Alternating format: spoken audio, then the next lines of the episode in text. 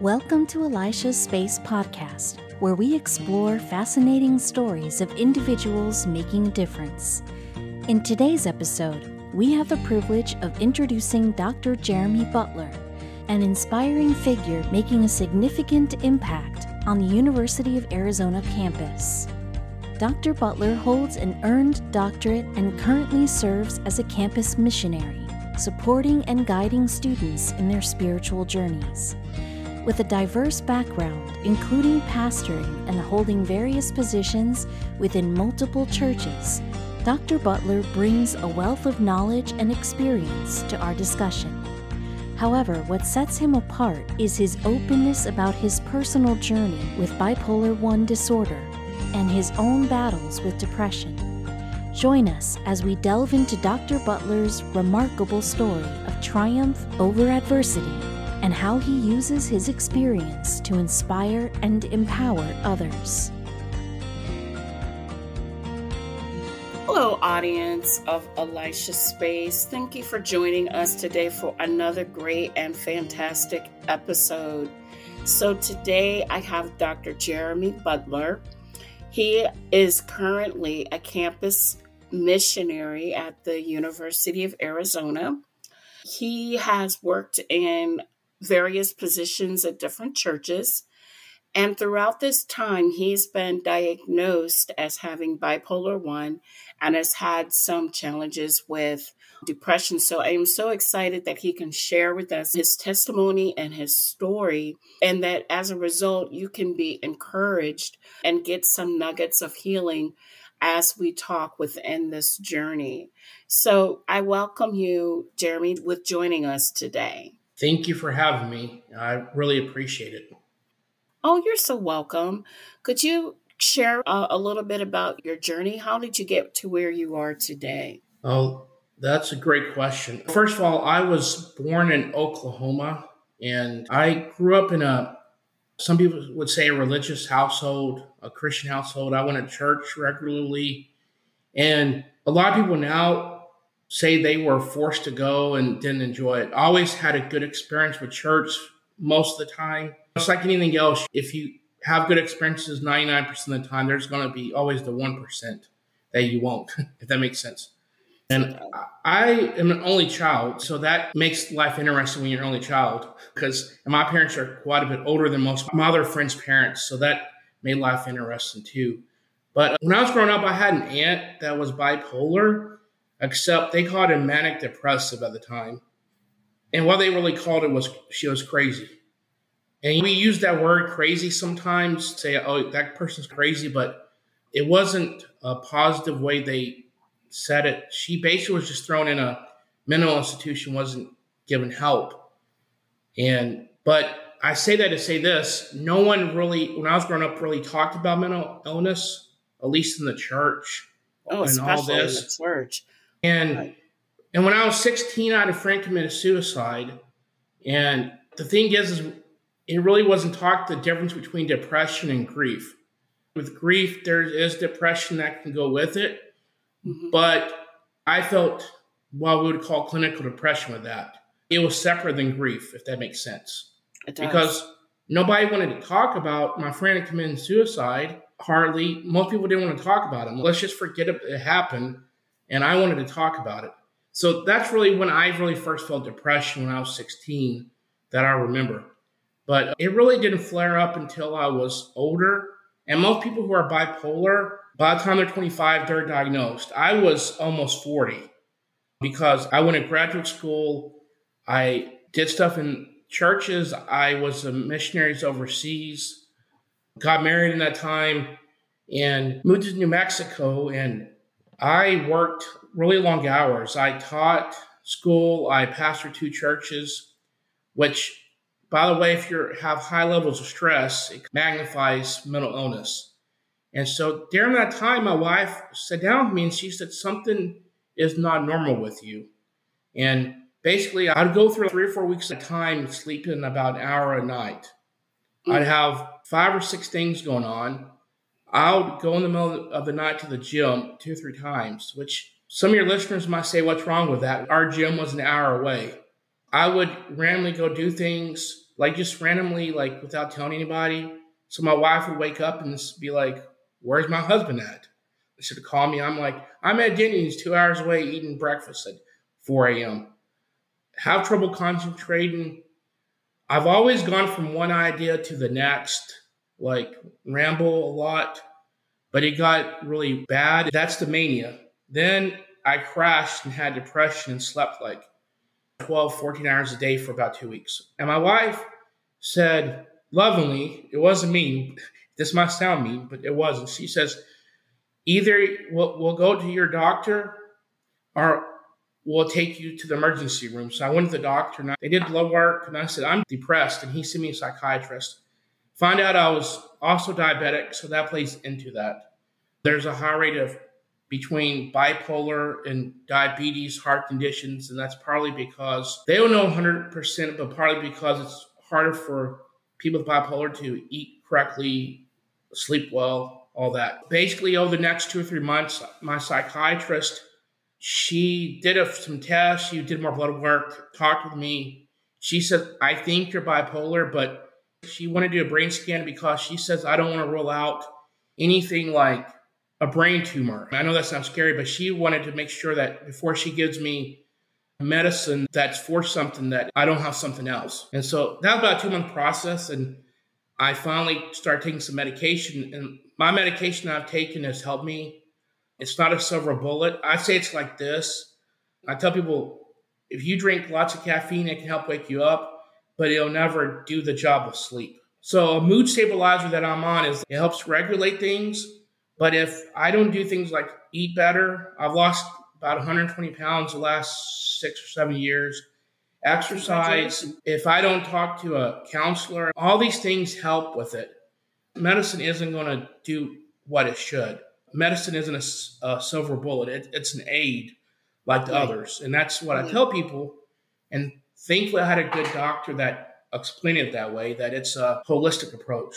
And it was very embarrassing how can I be a pastor and be bipolar? Now I don't really care. I'm like, I have it. It is what it is. Maybe I can help people. But it was very embarrassing to me at first because I felt like a failure. Why did you feel like a failure? And that goes, that kind of went to some of our other questions. I, I hit on that a little bit later. I just thought I'm here to help other people. And I just felt ashamed needing help, to be honest. Hmm. But all of us need help at times. And if you don't, if you need help and don't take it, that's the first step in getting help with anything.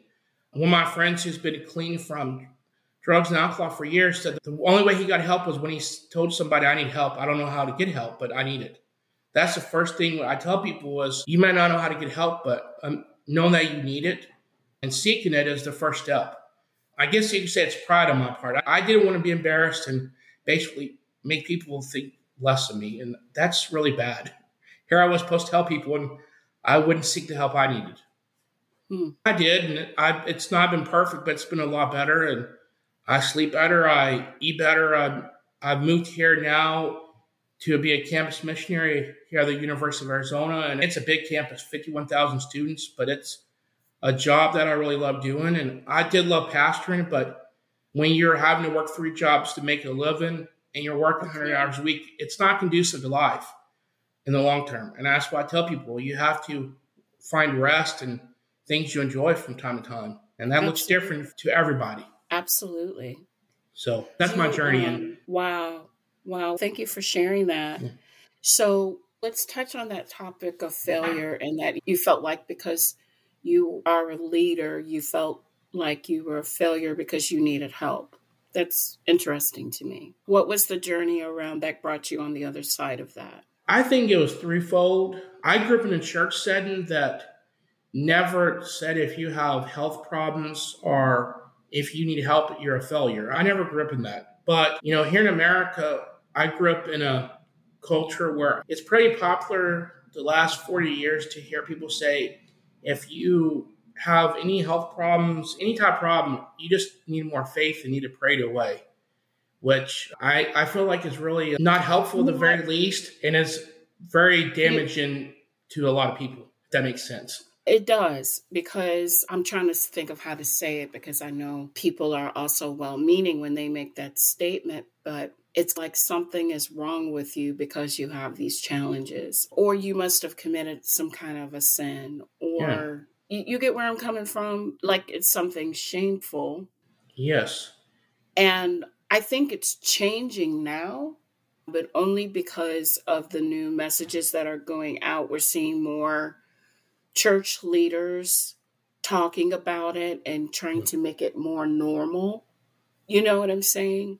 But I think there's quite a few people that will get up and will say, Can you please pray for me? I have a diagnosis of cancer, for example. Mm-hmm. And people will get together and pray for that person. We'll use the phrase lay hands on them and mm-hmm. pray for them. But if someone is struggling with depression or if someone has been diagnosed with a mental illness disorder, that person, a lot of times, they don't feel like they can go up to the altar and ask for prayer. That's very true. And as a person of faith, I want to encourage people to ask for prayer.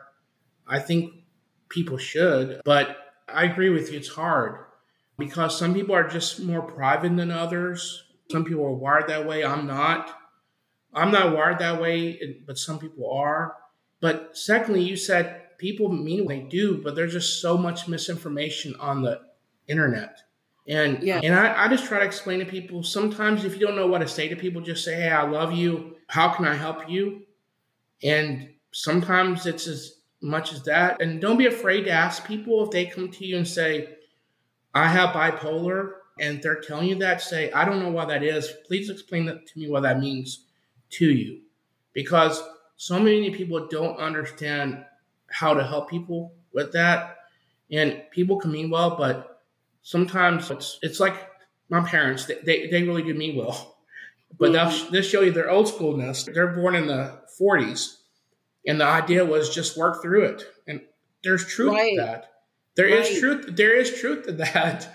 Um, a lot of times we just have to work through it and just wait through our depression. But sometimes I didn't want you to tell me that. I just want to tell you I'm horrible today, and I just want to tell you. Does that make sense? And so my parents even have learned when I'm telling them I'm having a bad day, just say, okay. And then we just talk about something else afterwards. So it's a learning process for everybody. So I say that to people who listen to say, I've told some people some bad advice. All of us have. We can all just learn to help people better, if that makes sense. So don't, if you've given people bad advice, don't beat yourself up over it. Just sit here and think, oh, maybe they just need me to listen to them and maybe take them out to get something to eat or hang out with them or whatever. And I think, secondly, you hit on something too, is I think many people in faith traditions think that if they have faith in God, nothing bad will happen to them. One of the greatest preachers in the 1800s in England, named Charles Spurgeon, who I read about, he would be diagnosed probably with bipolar today. He was went through long periods of depression, and people have been there before. I just say, if it helps you read people who've been through it before and realize you're not the first one, and it's okay to know that you're suffering through something other people have. And yeah, I just encourage people to see a doctor. I'm not saying medicine's always the cure. There might be other things going on that mm-hmm. are there that attribute to if my blood sugar's up, my depression is worse, if that makes sense.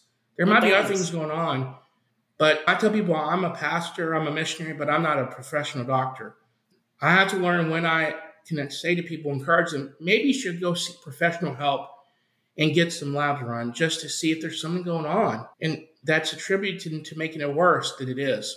I think that's helpful to people. Absolutely. Absolutely. So, as someone who's had been diagnosed with bipolar 1 disorder, and you touched on the fact that you've had some experiences with depression as well, which is also part of mm-hmm. the disorder, by the way, audience. How has your mental health journey influenced how you see things with your faith? How has it influenced your ministry and even like your day to day interactions with others? I, I always say to people, it's a blessing and a curse. I say that because sometimes people who have bipolar or mental illness need to learn to laugh a little more and to laugh at ourselves. But the bipolar, you have those highs and low lows. And people who just go through depression, I shouldn't say just, but when they, they have depression without mania, the depression is not worse for people who have bipolar. It just makes it seem worse because you're coming off a high where you feel invincible and you go through depression. It's not worse. But I say that to say that when I go through, I feel like I'm more creative than some people in some ways, and I have lots of ideas. And I go from idea to idea. And so the students I work with understand that. And so they can laugh and be like, that's just Jeremy. So I say there's a blessing there because I see things a little bit differently. And also, I say part of the blessing is when I talk to students who are bipolar and they're having struggles, I can empathize with them. I might not understand their exact case, but I can say I understand a lot of where you're going through. And also, the curse is that you just have to learn how to deal with the highs and lows, and it's going to be there. And realize people say, I wish I was normal. And I'm like, I don't know what normal is. But I do understand that sentiment. You wish you weren't having to go through the highs and the hit the lows. But it's color the way I see things because I, I guess I've learned to embrace it. I, I, have it. I can't do anything about it. I can work on it, be better. I just see things differently than other people. And many people who have it are very creative. I'm not creative as far as music or other things, but I have lots of ideas about just go through my brain. And so I harness that energy and just try to use it when I go through those times to get work done. I think about that scripture talks about where Jesus said, In this world you will have troubles. So people that think that it's an easy life, it's not going to be an easy life. In this world you will have troubles, but take heart, for I have overcome the world. Mm-hmm. And because we are in Him, we are overcomers. So I hold on to that a lot too. When you said, I just want to be normal, I don't know what normal is. Yeah. What is normal? I think this is normal. Living is normal. Facing challenges and problem solving, that's normal. Learning how to function, that's normal. You know what I mean? What's not normal is giving up, quitting. You, you see what I'm saying? That's yeah. not normal. So I think probably the definition of normal needs to be redefined because I don't think there's such a thing as normal. Yeah. I think what's normal is the unnormal things. That's normal. So true. I, I tell students all the time, some of them wish they were more extroverted or whatever, and I said, be who God made you. Absolutely. I tell the, our introverted students, y'all do things better than I do. Like me being extroverted and bipolar, I can talk to lots of people, but I struggle with quietness. I struggle with sometimes it's hard. I can be like, I talked to that person three weeks ago, but who are they again? Where the, some of our introverted students can have a four hour conversation with a person and they're good at it. And so, again, what is normal? That's so true. And yeah, like just realizing you do have troubles at yeah. times. That's yeah, it's made other troubles, I guess, seem different. But just show, tell my students I have it and showing it, like when they see me struggle with things, I think it helps them realize they can be sincere and open up with struggles too and help each other. So, throughout your various roles and ministry and mm-hmm. your personal journey, do you have any specific scriptures or passages or teachings that have been particularly meaningful to you or have helped you in some challenging times? Yes, I have two main ones, but there's a lot. I tell people there's a couple websites you can go to. One's called openbible.info. You can just type open Bible and type in a subject and it'll give you the verses. And a website called Got Questions. Mm. You can type in a subject and it'll give you examples. Those will be helpful if you need to know more verses. But I think the Psalms are really good for people because they hit on so the many so yes. many human emotions. Um, but I think my two favorite is in Hebrews chapter 4. It talks about Jesus being our high priest, and it says that he went through all of our struggles. He was tempted in every way, but did not sin, but he sympathizes with us. And it reminds me of Luke chapter 11. I believe it's Luke chapter 11, where Jesus raises Lazarus from the dead. And there's a little verse there that says, might be John chapter 11, but where Jesus says, it says, Jesus wept and people think, why is he weeping? Because Lazarus, he knew where Lazarus was. He was sad because the people were sad. And I think we gloss over that in the Western world because, at least in America, because even if we have hard times, some of us have never been through many things that many people like in like sub-Saharan Africa have been through, who've lost their whole family or what different places. But that's comforted me to know that Jesus wept with people who were in pain. And I think we forget that we have a Savior, we have a God that empathizes and cares for us. And I just, that gives me comfort. Oh, wow. That's an, a powerful teaching. A powerful teaching. I'd also like to add to that Elijah mm-hmm. in the Bible, not Elisha, not the one I meant named after, but Elijah, the one who was in the cave. He had some severe depression, mm-hmm. even to the point of suicide. And the Psalms, I agree with you, is very good to look at because David went through, you could see his anxiety and you can see his depression. If you think about it, his experience, he wasn't even in mid 20s, I believe, and he was kicked out of his own country. I think that would depress and give anybody mm-hmm. anxiety. You Very true. I mean, we're both in the United States. I personally, I have moments where I think, oh, I think I'd like to move to such and such a country. But then I think about to my core, I'm an American and I really don't want to learn another culture. You know what I'm saying? So right. that's a lot to think about too. So he's someone to study through the scriptures mm-hmm. as well. The audience is reading his story. I would also say, I'm trying to think of who else would be good. And you well, can jump in if you can. Lamentations, the book of Lamentations with Jeremiah. Yep, Lamentation. Uh, Job. Yeah. Job.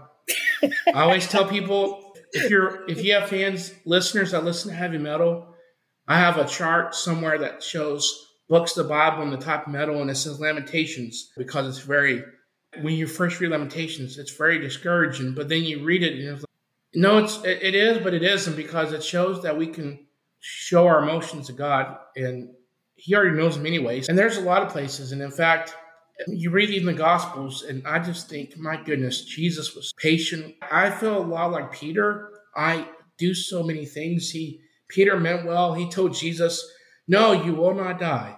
I will not do this, Jesus." And what happened? Peter just he was a great failure.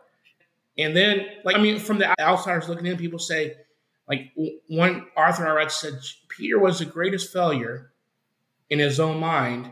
But if you read in Mark's account of the resurrection, Jesus says, Go tell the disciples and Peter to come meet me. Why did he say that? Because Jesus knew why he was thinking. In his own mind, he was a failure. And then what did Peter do? He was used by God at Pentecost. And so, yeah, I, I just think, yeah, we, we have so many examples of people that failed greatly in the Bible and throughout history, but we're still successes in life. And sometimes life is going to be hard and sometimes we're going to mess up, but that's life. And we have to, I think, as a church, as Christians, give each other grace and help each other. That's and a I, huge one, giving each other grace. Yeah. And I, look, I'm not saying, don't take me out of context here. Look, I had a friend that was in jail in the penitentiary for years. Mm-hmm. I, I'm not saying that there's times people aren't going to pay for consequences of their actions and that you're going to have to help them by not enabling them. I'm not saying enable people, but sometimes we can be too hard on people we don't understand. I've never struggled with alcoholism or drug addiction, but other people have. And if they're seeking help, we should help them and empathize with them. And right. does that make sense? Absolutely. don't enable them, but empathize with them. Have grace towards them because they might be trying to get help. They may just not know how to ha- get help. Absolutely. Absolutely. One last question. I appreciate everything you're sharing with me. This has just been such a valuable conversation. Before I ask the question, I'm just going to quickly summarize. Something I think that you've done is, first of all, you had had a great support system mm. with your wife. She's part of your tribe. She's mm-hmm. part of your community. And then also, too, you just got really into your faith and got a better understanding of the Lord and how much He cares for you. Mm-hmm. And that has helped significantly in your healing journey. Is that correct? Oh, and medication. Yes, very true. Okay. Sleep, also sleep, diet, everything. Sleep. There's a lot that goes into that. But yes, all that combined. Okay. And my last question is Is there a resource that, or what has helped you as far as a book or a website or a teaching specifically that the audience can go to? If you can't think of anything, uh, it's okay. But I was just wondering if you had any. Yes, I do. Let me get the book real quick. Now, this is called Understanding and Loving a Person with Bipolar Disorder. Um, okay. And it's from that? Stephen Arterburn okay. and Becky Light Brown. And I can email you a link to it.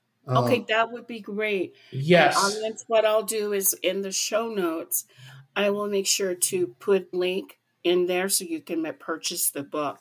Yeah. Now, is this book, and it's okay if it's not a faith based, but just so the audience knows, is this a faith based book or is it just pretty much information? No, it, it is a faith based book. It's by okay. Christians. Stephen Arterburn is a he's a founder of a ministry called New Life Ministries, which does Christian counseling and stuff. And I'll email you that as well. Okay. But it's more for people. It's helped me too, but it's more for people who have people in their life who is bipolar, and I think it'll really help them understand what to help them if that makes sense. It does. Um, and it and it, I read it too, and it opened my eyes up, and I thought, wow, it makes me understand myself a little bit. Mm-hmm. But it helped me to understand what my wife and other people are going through with me, if that makes kind of help me understand them a little bit. But that's helpful. And um, I was going to say just uh, another thing is too um, with that is um, if you don't mind me piggyback off of this, but I think something that's helpful is to um, just tell people that are close to you. Start with a few if you have this, like bipolar, just tell them because I think it's powerful to let people know. But also, what was very helpful to me is I called a couple of my friends, people I grew up with that are medical doctors, and I just talked with them. They're Christians. I'm not saying they have to be, but just if you know some medical doctors, even they're not psychiatrists, but are somebody, a, counsel, a licensed counselor, a doctor, a psychiatrist, even you know someone personally that would sit and talk with you and say, I'm, I'm going through this. I'm not sure if what I have, that might be helpful, but let's say you've been diagnosed bipolar. If you can sit down and talk with them, if it's someone you trust, that might be helpful because they might be able to help you talk through from a medical perspective. That was I, helpful to me very much because I wanted to talk to my other people I knew their doctors. Is this the right approach? What would you do? And I got a second opinion. That's just me though. I told the psychiatrist I'm going to go see someone else too because not that I don't trust people, but it's just like I want to make sure I'm doing the right thing. And that Absolutely. really helped me. That really helped me is just talking to my friends who are doctors, medical doctors, and they're like, yeah, you need to be on medicine. It's okay to be on medicine. And they said, look at it this way, at least in the short term, yes. Long term, we can figure that out, but short term, you need to be on it for you because people with bipolar have like 10 to 20 times higher rate of death by suicide than the right. national population. Right. And that is sobering. And I'm like, wow, I, you know, and so I, I think just doing that in New Life today, like they have counselors that they recommend, they have resources, they have a radio program you can call and ask questions. And they're one of the ones that encourage me to start with a, a small group, but start to be more open with it, to listen to good professional advice. And from a Christian perspective, they told me that, and it really helped encourage me in that regard. That's, that's good. That's a great resource. Mm-hmm. That's a really good resource. Of course, with me being a licensed counselor, I am hugely a proponent of talking to a professional, a mental health professional, talking mm-hmm. to someone who's aware mm-hmm. so that they can guide you through your healing journey. Mm-hmm. And I would also say, because a lot of times there's different things that come up, like hallucinations and things like that. And just being able to talk those things out can help you with processing with, with what's going on. Most definitely talking with someone. It, I believe personally, and I guess I'm biased, I believe everyone should see a counselor or a therapist to help you process these days. What's worse than that happen? You go to one and see one for a couple times, and they say, maybe you should just come once a year and for a checkup. And I guess to me that'd be the greatest thing that could happen. But I guess the thing about it is maybe some of us are afraid to hear maybe you need help, but that's okay though if you need help because all of us do in something. There's always something, and there's always trauma. Unfortunately, mm-hmm. we live in a fallen world. Yeah. So just trying to figure out the brokenness of the world we live in mm. and processing what we see and experience can be a healing thing. Yeah.